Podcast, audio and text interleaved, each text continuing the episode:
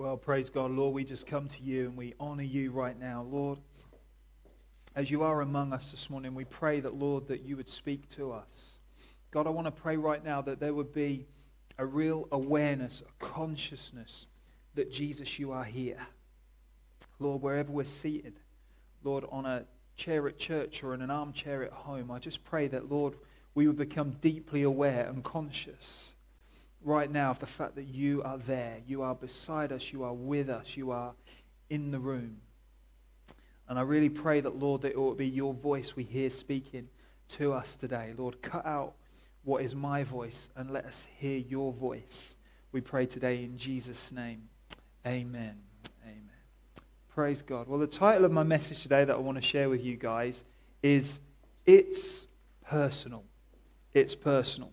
And I want to talk to you today about the gospel. You know, whenever the gospel is shared, God is calling. The theological term is the, is the gospel call. It's how when the gospel is shared, God is calling to us. God is speaking actually to our intellect. God is speaking to our emotions.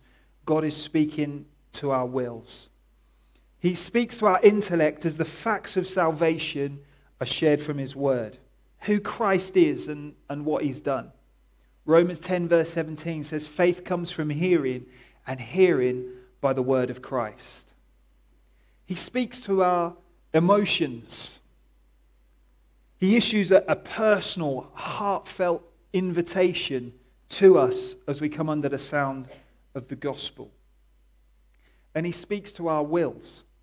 He asks us to hear his invitation and willingly respond from our own heart. Harry, I wonder if you can just turn me down just a touch up here, please, buddy, because I feel a little boomy as I'm just sharing from here. Thanks, mate. The gospel is a personal invitation that seeks a personal response. And it's this whole area of response that I really want to focus upon today. I want to encourage us in this because I want to encourage us in how to share the gospel. You know, what we're believing for when we share the gospel. But I also want to ask you a question this morning, which is Have you responded to the gospel? The first thing I want to say to us all this morning is that right responses depend upon right information. To give people the chance, and it is the chance, the opportunity to make the right response to the gospel, we have to give them the right information. Just to illustrate that point, this week in the joys of homeschooling and the challenge that is that largely falls upon my wife's shoulders rather than mine, and the children are doing their very best to navigate their way through it. Amy told us she had home ec, and that her mission this week was for home ec, she had to make Rocky Road. Now, I love Rocky Road. And uh, so I was excited about that, and mum got all the ingredients. And uh, Claire had to take Beth somewhere, I think it might have been to work. And so uh, Amy had her recipe, her ingredients, her recipe. She set about making her rocky road. And I came downstairs to get a cup of tea. And uh, this rather sad and sullen figure emerged from the kitchen. And I sort of said to her, What's wrong, babe? And she said, This sad face. I said, Oh, it's all gone wrong. And I'm thinking, oh no, how's it all gone wrong? And she was like, I just put all the ingredients in. It's just not, it's just all dry and clumpy and everything like that. And I looked at it and I said to her, I said, Did you melt the butter? Being the sort of top chef that I am and everything like that. I said, Did you melt the butter? And she said, Dad, it never said to melt the butter. The recipe never said to melt the butter. So I just chucked the butter in as it was. And then all the chocolate and everything just seemed to all dry up. I said, Oh, you've got to melt the butter, babe. And so the right information never gave her the opportunity, sorry, the wrong information caused her to make a wrong response because the recipe never said to melt the butter. And that caused the wrong outcome or the wrong conclusion. She needed the right information to give her the chance to make the right response in order that there would be the right outcome. So the second time, on the advice of Master Chef Dad, she melts the butter. Guess what comes out? Lovely rocky road. See, if we want to share the gospel, We need to share it in the right way with the right information to give people the chance to respond rightly. Now, there's no guarantees whenever we share the gospel, when the gospel call goes forth, that someone will say yes, but let's give them every chance. I want to revisit a scripture that I shared with you a few weeks ago 1 Corinthians 1, verse 17, where Paul says there, God sent me to preach the gospel not with wisdom and eloquence, verbal eloquence, fancy rhetoric, some versions say, lest the cross of Christ be emptied of its power. 1 Corinthians 2, verse 1 to 2 says, I didn't try to impress you with polished speeches and the latest philosophy. I deliberately kept it plain and simple. I wonder if you'd say that with me this morning, wherever you are plain and simple. First, Jesus and who he is, then, Jesus and what he did. Jesus crucified. See, the Corinthians wanted Paul to preach with this eloquence and pizzazz. They had these skilled orators in their day who they really enjoyed listening to. And 1 Corinthians tells us, the first Corinthians tells us they were drawn as a people to want to follow certain teachers and gather at certain pulpits. They kind of liked a bit of a celebrity preacher. And they had a bit of an issue with the Apostle Paul because 2 Corinthians 10, verse 10 tells us they said of him, in person he is unimpressive and his speaking amounts to nothing. And so they wanted a certain style of preacher who would give them a certain gospel in a certain way that was kind of slick and attractive. And they're like, Paul, if you want to get people in and if you want church to grow, just make your message, make the gospel, make the way you deliver it just a bit more popular. Make it a little bit more palatable. And yet, Paul intentionally chooses to say, actually, I'm going to limit my words. I'm going to share the gospel plainly and simply. Lest, he says, the cross of Christ be emptied of its power. You'll remember I said a couple of weeks ago that means to deprive of force, to render useless, to make of no effect, to neutralize. Wow. We can neutralize the power of the cross in the way that we bring the gospel. So Paul says in 1 Corinthians 2, verse 4 to 5, My message and my preaching were very plain. Rather than using clever and persuasive speeches, I relied only on the power of the Holy Spirit. I did this so you would not trust in human wisdom, but in the power of God. God had revealed to him that the gospel is powerful when it's shared plainly and simply, depending upon the Holy Spirit. Who Jesus is, why he died. If we're telling people they need saving, why do they need a Savior? The gospel message that all have sinned, that there's a penalty for our sin, but that Jesus Christ has died to pay that price for us. The message that anyone who trusts in Christ is promised forgiveness and eternal life. And yet, it's so easy to fall into a trap, and I have before, of thinking, how can I best package the gospel? What will work? Our intentions are good. We love Jesus. We want to reach people. We want to see lives change. And so we look for what's the way, the angle, how I can bring in the gospel, how I can bring someone to church, how I can get someone interested, how we can have that kind of interest brewing that makes people say, Do you know what? I, I, what tell me more? But Paul is actually saying here that when what we think others want or what others would like begins to shape the gospel we share, we drain the cross of its power. Wow. And actually, if we begin to give people the wrong information, Paul says, I won't do this lest their faith rest on human wisdom when it's got to rest on the power of God. So if we begin to give people the wrong information, the danger is we see people making the wrong responses and we have people drawing the wrong conclusions. But the power of the cross is released when, in dependency upon the Holy Spirit, the gospel is shared plainly and simply. I read it earlier on that Romans 10, verse 17 says, Faith comes from hearing, and hearing by the word of Christ. I just wonder if we even need to find our way back to a simple place of letting Scripture speak. I want to encourage us today, friends, that the simple gospel works. Our church is proof of it. I'll tell you why in a minute. Romans 1, verse 16 says, I am not ashamed of the gospel because it is the power of God that brings salvation to everyone who believes.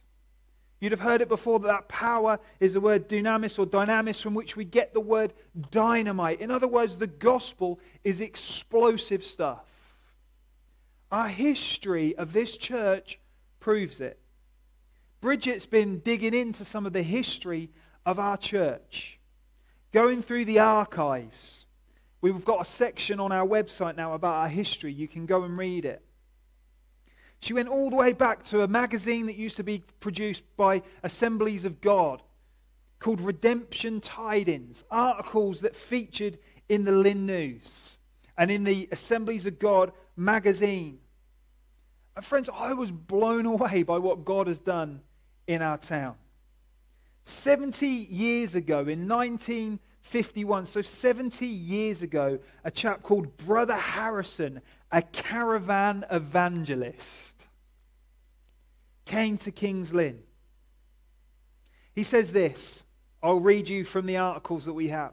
He, caravan evangelist, Brother Harrison, writes Well, we have spared no effort to leave an impression for God on this town. Open air work has been significantly blessed of the Lord. Twelve have decided for Christ by this method. Our first convert, a young man, came to the Lord before the campaign started. Several days later, we were conducting an open air meeting in a small square. After a short but powerful time of witness, an appeal was made, and two ladies came forward asking for cards and showing every sign of deep sincerity of purpose. One of these, we learned later, was the mother of the boy saved before the campaign started. Several American brothers from a nearby camp have helped with the open air meetings in which four souls have accepted Christ. A salient feature of the campaign has been the conversion of several of the staff of a large catering business in the town. Twelve of the staff have attended the meetings. A Methodist leader converted in our meeting has used his influence and procured for us a lovely hall on a new estate. A wonderful opportunity, seeing that there is no church building there of several thousand people. Thirty decisions have now been made, and Brother Spraggins has now arrived in the town to carry on in establishing the assembly. This is the roots of our church. One year later, 1952, a chap, a Welshman, an evan- a pastor called Hal Harris arrives. Latest newsflash from Kings Lynn. In the first week of Welshman Pastor House Harris campaign, in the first week, 400 decisions for Christ. 100 on Sunday night alone. Hall packed to capacity. Queues form long before meetings commence. Blind eyes have been opened. The lame walk. Mr. C.P. Newham of Guanock Terrace, Lynn, has been unable to move his left arm out sideways since a fall five years ago, an affliction which seriously hampered him in his work as a blacksmith. Now it's fine, he showed a reporter, as he could swing his arm about normally. If I'd done this before, I'd have cried out with pain. A well known businessman who preferred to remain, remain anonymous has had trouble with his legs, walking with a stoop and aided by sticks. After I'd gone up to Pastor Harris, I laid down my sticks and walked backwards and frontwards in front of the congregation unaided. 12 year old Rosie Shortland, second daughter of Mr. and Mrs. A.E. Shortland of 33 Bunnet Avenue, has been blind in her left eye since birth and has always had to wear thick lensed glasses. She always told us she could not see a thing out of the affected eye, and an optician confirmed it was defective said her mother yesterday. She visited one of the meetings with the greatest faith, and after Pastor Harris prayed for her, she said she could see the congregation with both eyes. She's not worn her glasses since. Pat Jacobs, 10 year old daughter of Mr. and Mrs. E.C. Jacobs, 43 Bunnet Avenue, has been a sufferer since her birth. Her affliction, flat feet. She caused her to walk awkwardly. She had to wear special shoes, said her father yesterday. Now the Lynn News report her feet are completely normal again and she can wear ordinary shoes. Listen to this 1,000 decisions for Christ in four weeks campaign at Kings Lynn. Look at this headline 1,000 decisions for Christ in a four weeks campaign. Where? At Kings Lynn. This is the roots and the history of our church. Packed hall, they report. The events at Blackfriars Hall Inn have been witnessed by hundreds of people. Every meeting, the room is packed. People queue for an hour or more before the doors open. Generally, there's a lot of people overflowing through the double doors, craning their necks to try and get a glimpse of the front of the hall. Informality is the keynote of the meeting. Hymns and catchy choruses. Choruses are sung to the hand, accompaniment of hand clapping and jingling piano. There is no charge for a mission, but a collection is made and a charge of sixpence for the hymn sheets. The Lynn News and Advertiser interviewed some of the people who said they had been cured at these meetings by divine healing. That, this is what they had to say. Mr. Ronald Prince of Terrington St. Clements, who'd suffered since birth from flat foot and wasted leg from the knee downwards. I've always walked awkwardly and with a limp and had to wear a leather pad under my affected foot. I was discharged from two services in the last war because of this ill. On the advice of my grandfather, I went to a meeting. Now I can walk perfectly and have got the pad in my pocket. It was a little frightening at first, but I've got used to it and I really feel a new man. Mr. Peter Booty, son of a policeman, attended two hospitals, King's Lynn and London, with wasted muscles in both legs, both calipers discarded, and he's working every day. Oh, nightly meetings have become the talk of the town. Walk into any hotel or public house or club room or other meeting place in Lynn. Listen to the conversation for five to ten minutes, and it will be surprising if conversation does not turn to the events of the past fortnight at Blackfriars Hall. Wow. Do it again, Lord. Has this gospel changed? No. Has our God changed? No. Friends, I believe that God wants us to have confidence in the gospel, in sharing the gospel simply and plainly, in person and in preaching. I want to consider right now what is the right response to the gospel. This is my second point. I want to say to you the right response is faith and repentance. See, salvation hinges upon the right response to the gospel. So we can consider what is the saving response. You could also phrase it this way How do I know when someone is saved? How do I know I'm saved? How do we know what to believe for? I'm going to get my wife to come and help me. She hasn't actually got a clue because I forgot to tell her that she was going to help me right now. But I just want to get her to come and stand there. She can remove her face mask because she's my wife. But it's in what's called, just come and stand here. It's in what is called the turning. This is all I want you to remember. The, not all I want you to remember this morning, but at this point, this is what I want you to remember. It's called the turning. And salvation is simply when, as someone responds to the gospel, they turn from sin, from a life that's going in this direction, and they turn from their sin to Christ.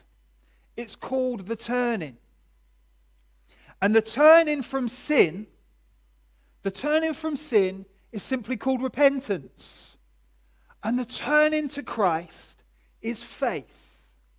The turning. Acts 20, verse 21, Paul preached a message of repentance towards God and of faith in our Lord Jesus Christ. In the New Living Translation, he says, I've had one message the necessity of repenting from sin and turning to God and having faith in our Lord Jesus. And faith and repentance go hand in hand. They are the right or the saving response to the gospel. This is what we're believing for as we share it. This is what needs to happen in our life for salvation to become possible. They are two acts of, uh, sorry, they are two aspects of one act. They are two sides of the same coin. They must come together. It's not one, then the other. It's a simultaneous. As I turn from my sin in repentance, I turn to Christ in faith.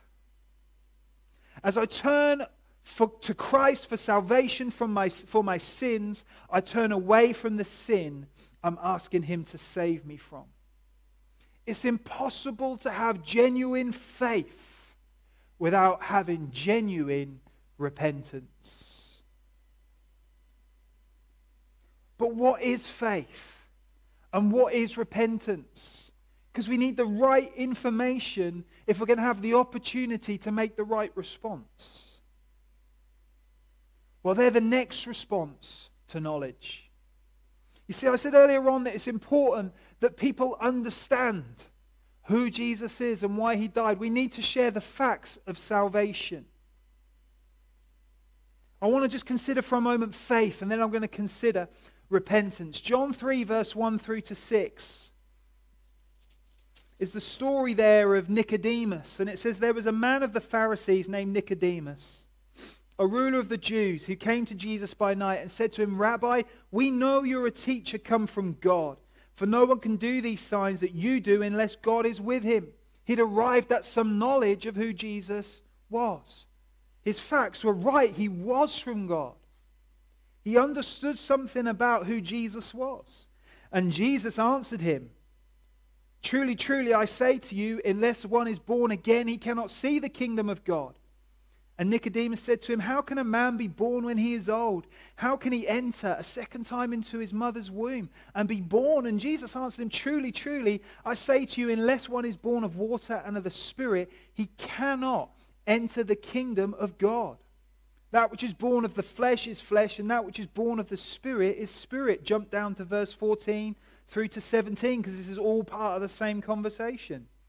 And as Moses lifted up the serpent in the wilderness, so must the Son of Man be lifted up upon the cross, that whoever believes in him may have eternal life.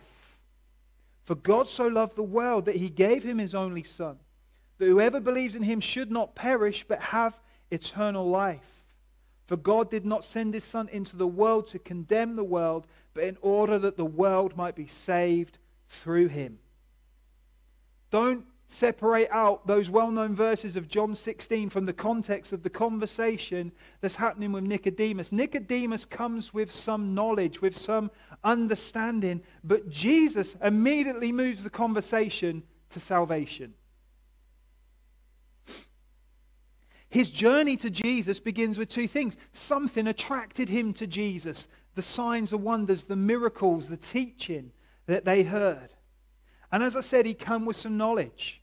The signs, the miracles, the teaching drew him in, but just note that Jesus did not stop there.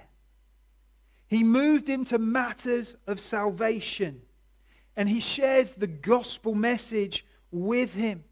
It will always be the case that different things will attract people to us, and different things will attract people to church. And we see that as a beautiful family atmosphere. Or I love the kids' ministry. Or the people seem different and loving and warm. Or I just love the way that you shine in the workplace and the way you are. And I see something upon you. But, friends, it's great when that happens. And I love it when that happens. But please hear my heart. We must never stop there. Things always have to turn to matters of salvation, to the gospel.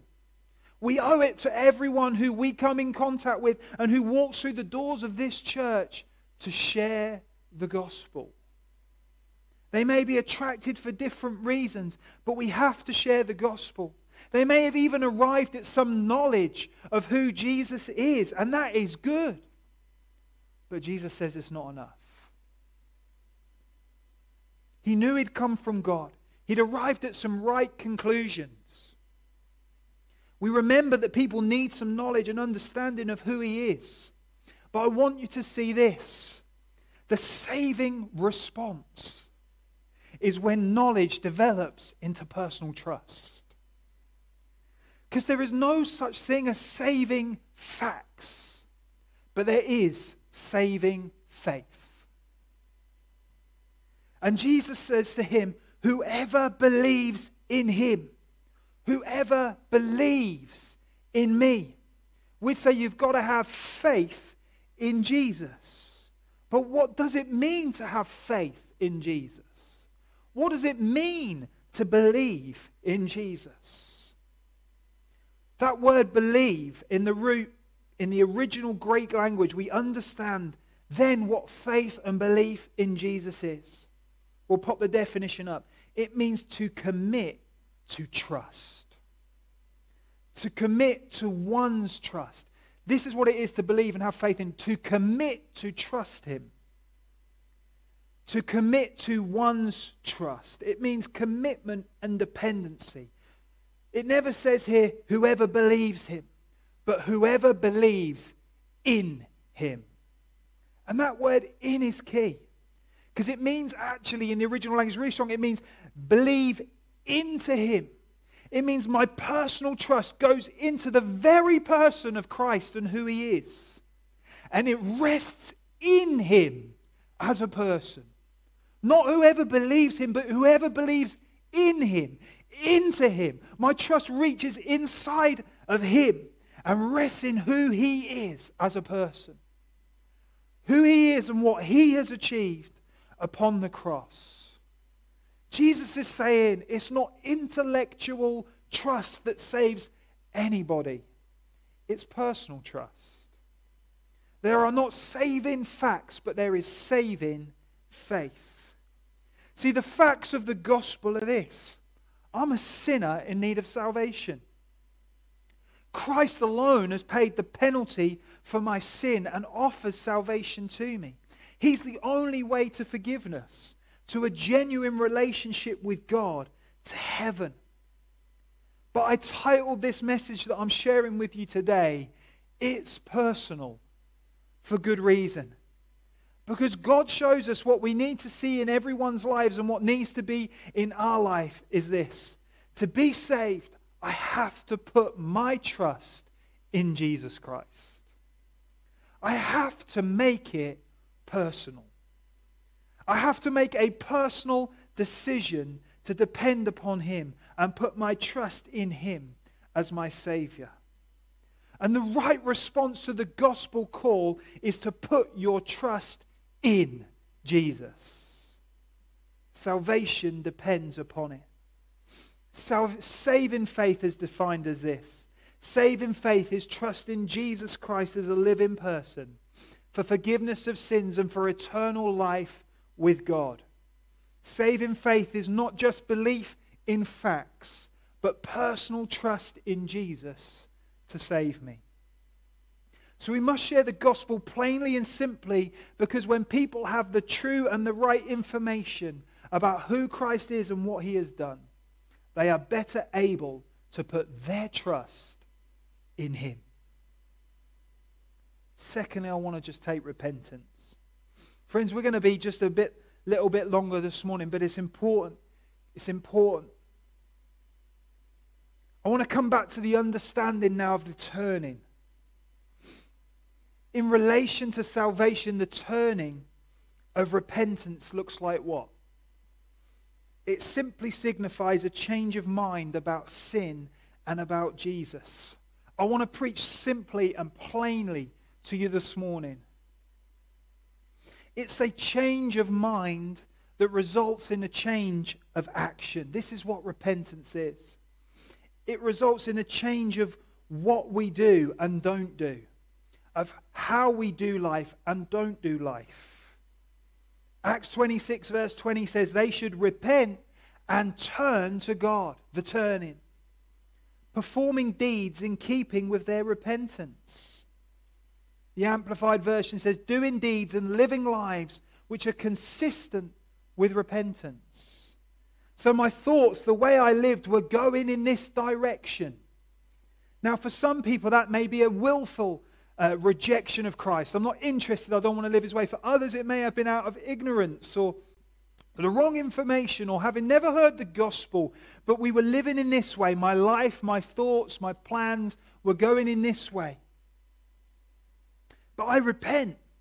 I hear the sound of the gospel. I come under the gospel call and I repent of that as by the Holy Spirit God convicts me and shows me the weight of my sin, the damage of my sin, the cost of my sin, what it costs me here and now, what it costs me eternally if I continue to live under the weight and the guilt of that sin. And as God shows me, I repent and I turn from that and I have a change of mind and a change of heart. Says, I'm not going to live that way. But in faith, I turn to God and I have a new way of thinking about sin and holiness and living for God and doing His will.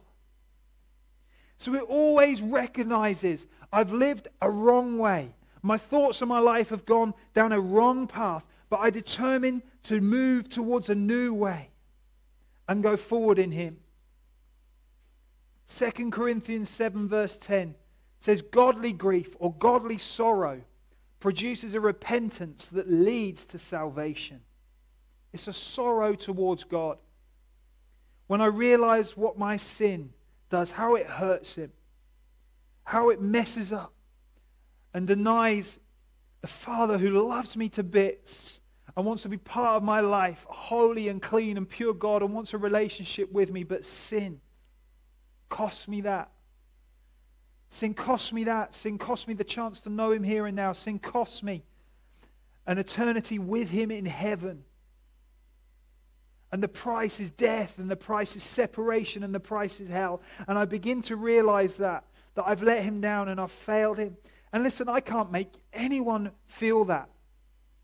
I can't make you feel that this morning. Do you know what? You can't make yourself feel that this morning. I don't ask you to suddenly make yourself feel that because it's a work of the Holy Spirit. That's why I said earlier on we have to depend upon the Holy Spirit. Because Jesus says when He comes, He will convict the world concerning sin. That's why we have to pray when we share the gospel. That's why I've been praying going into this morning that the Holy Spirit would move. Because He comes and He shows us our need of a Savior and the weight of our sin. And it produces this godly grief and this godly sorrow that's different from worldly grief and worldly sorrow. It just says, oops, I've been caught. Sorry, I'll try harder not to do that again. It's more than that. Because actually, it means I turn from a rejection of Christ to faith in Christ. And actually, biblical repentance says, I don't want to do that again. I don't want to do that again. I turn away from a way of living I no longer want to discount or ignore Jesus. I put my faith in him. And the evidence and the mark of the right response to the gospel is a changed life. It's called the fruit of repentance. See, when someone has really rightly responded to the gospel, they can't watch the same things they used to watch. Those programs, those scenes, they can't continue to speak the same way they spoke and use the same language and the same crudeness. They can't continue to act in the same way and treat people or do things that they did before. And if occasionally they slip into doing something because none of us are perfect, there's a conviction that comes by the Holy Spirit that says, you know that's wrong. And they repent. Because we're talking about initial faith and initial repentance today. But, friends, the heart attitude of faith and repentance never stops through our life. We continually, every day, it's in the Lord's Prayer forgive us this day our daily sins, our sins. So that heart attitude, never stops. But friends, if you can still watch the same thing, speak the same way, use the same language, treat people in that same way, still make that smutty remark, still crack that dirty joke and not feel anything for it, friends, hear my heart. You need to get saved. You need to come to Jesus and get that sin dealt with in faith and in repentance. I remember an illustration, I'm nearly done. I remember an illustration I once heard, a story, a story about two butchers. Two guys who'd opened a butcher's shop and prospered. And then an evangelist came to town. One of the butchers was saved. He tried to persuade his partner to accept salvation, but to no avail. Why won't you, Charlie? asked the born again man. Listen, Lester, the other butcher said. if I get religion too, who's going to weigh the meat?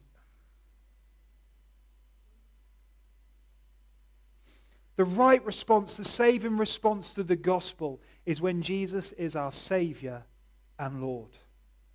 I can't have him as one and not the other. So many people want Jesus as a Savior, but don't want him as Lord. Friends, it's impossible because faith and repentance must go together. They go hand in hand. I can't have him as a Savior and not as a Lord, as my Lord. Romans 10, verse 9 If you confess with your mouth that Jesus is Lord and believe in your heart that God raised him from the dead, you will be saved. Believe in your heart, put your personal trust in there. Confess with your mouth that he is Lord, he is Savior. Right there in that very scripture, he's got to be Savior and Lord. He's my Savior. I depend upon him for my salvation. He's my Lord. I commit to forsake sin and follow Christ. Wayne Grudem said in the book Systematic Theology, not light reading that one, but he said, When we realize that genuine saving faith must be accompanied by genuine repentance for sin, it helps us understand why some preaching of the gospel has such inadequate results today. If there's no mention of the need for repentance, sometimes the gospel message becomes only believe in Jesus Christ, you'll be saved without any mention of repentance at all. But this is a watered down version of the gospel that does not ask for wholehearted commitment to Christ. Commitment to Christ, if genuine, must include a commitment to turn from sin. Preaching the need for faith without repentance is preaching only half of the gospel. It will result in many people being deceived, thinking they've heard the Christian gospel and tried it, but nothing's happened. They might even say something like, I accepted Christ as Savior and it's never worked. Yet they never really did receive Christ as their Savior. For he comes to us in his majesty and invites us to receive him as he is. The one who deserves to be and demands to be absolute Lord of our lives as well. Band, perhaps you could just come back for me. I have a question I want to ask everyone today. I don't mind that we're going to be going on this, with the service for another five or ten minutes because this is so important.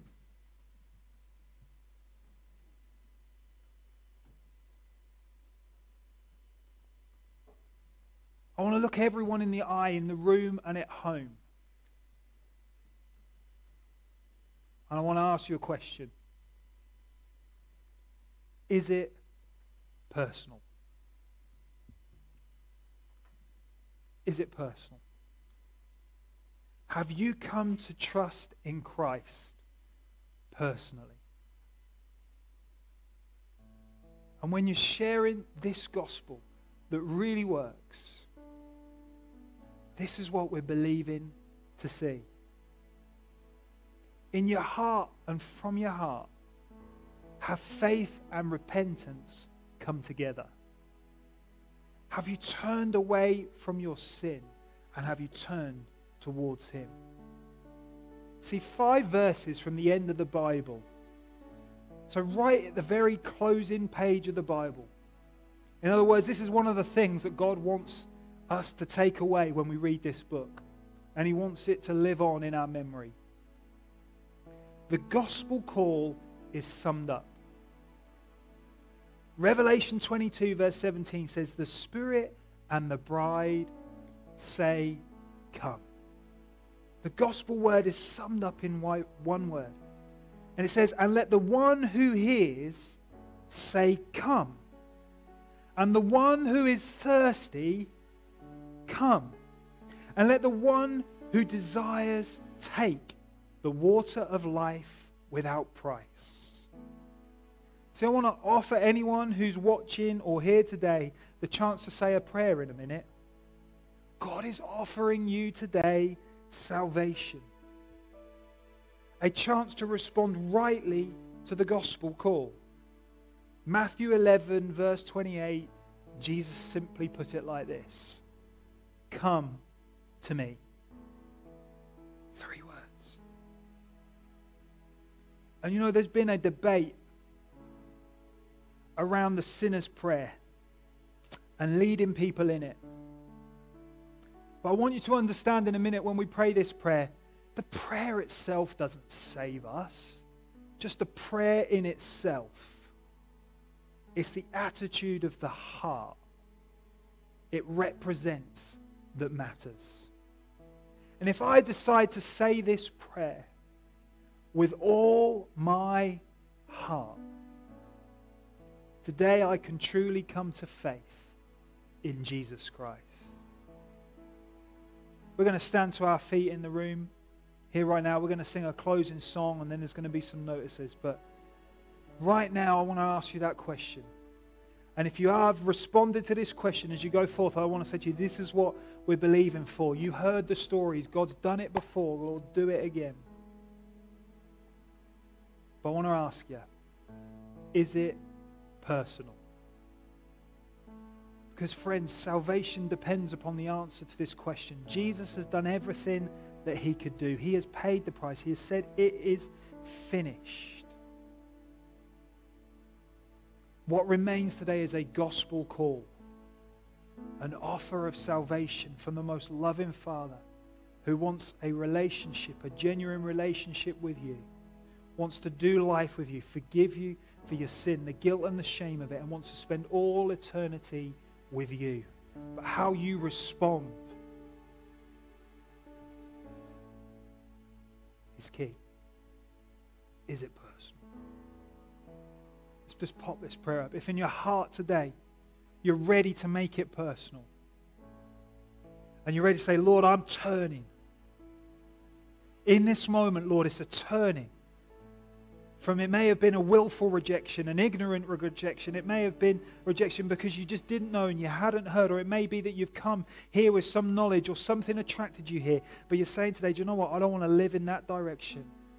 I want to turn from that sin that will cost me everything and I'm going to turn and put my faith in Jesus. Then read this prayer with me today. We'll read it together in the room. Just read it with me on the count of. No, we don't even need a count because that makes it sound all jazzy. We're not going to do that. It's plain and simple. Dear Lord Jesus, I need you. I need your grace to forgive me and your love to change me. Thank you for dying on the cross for me.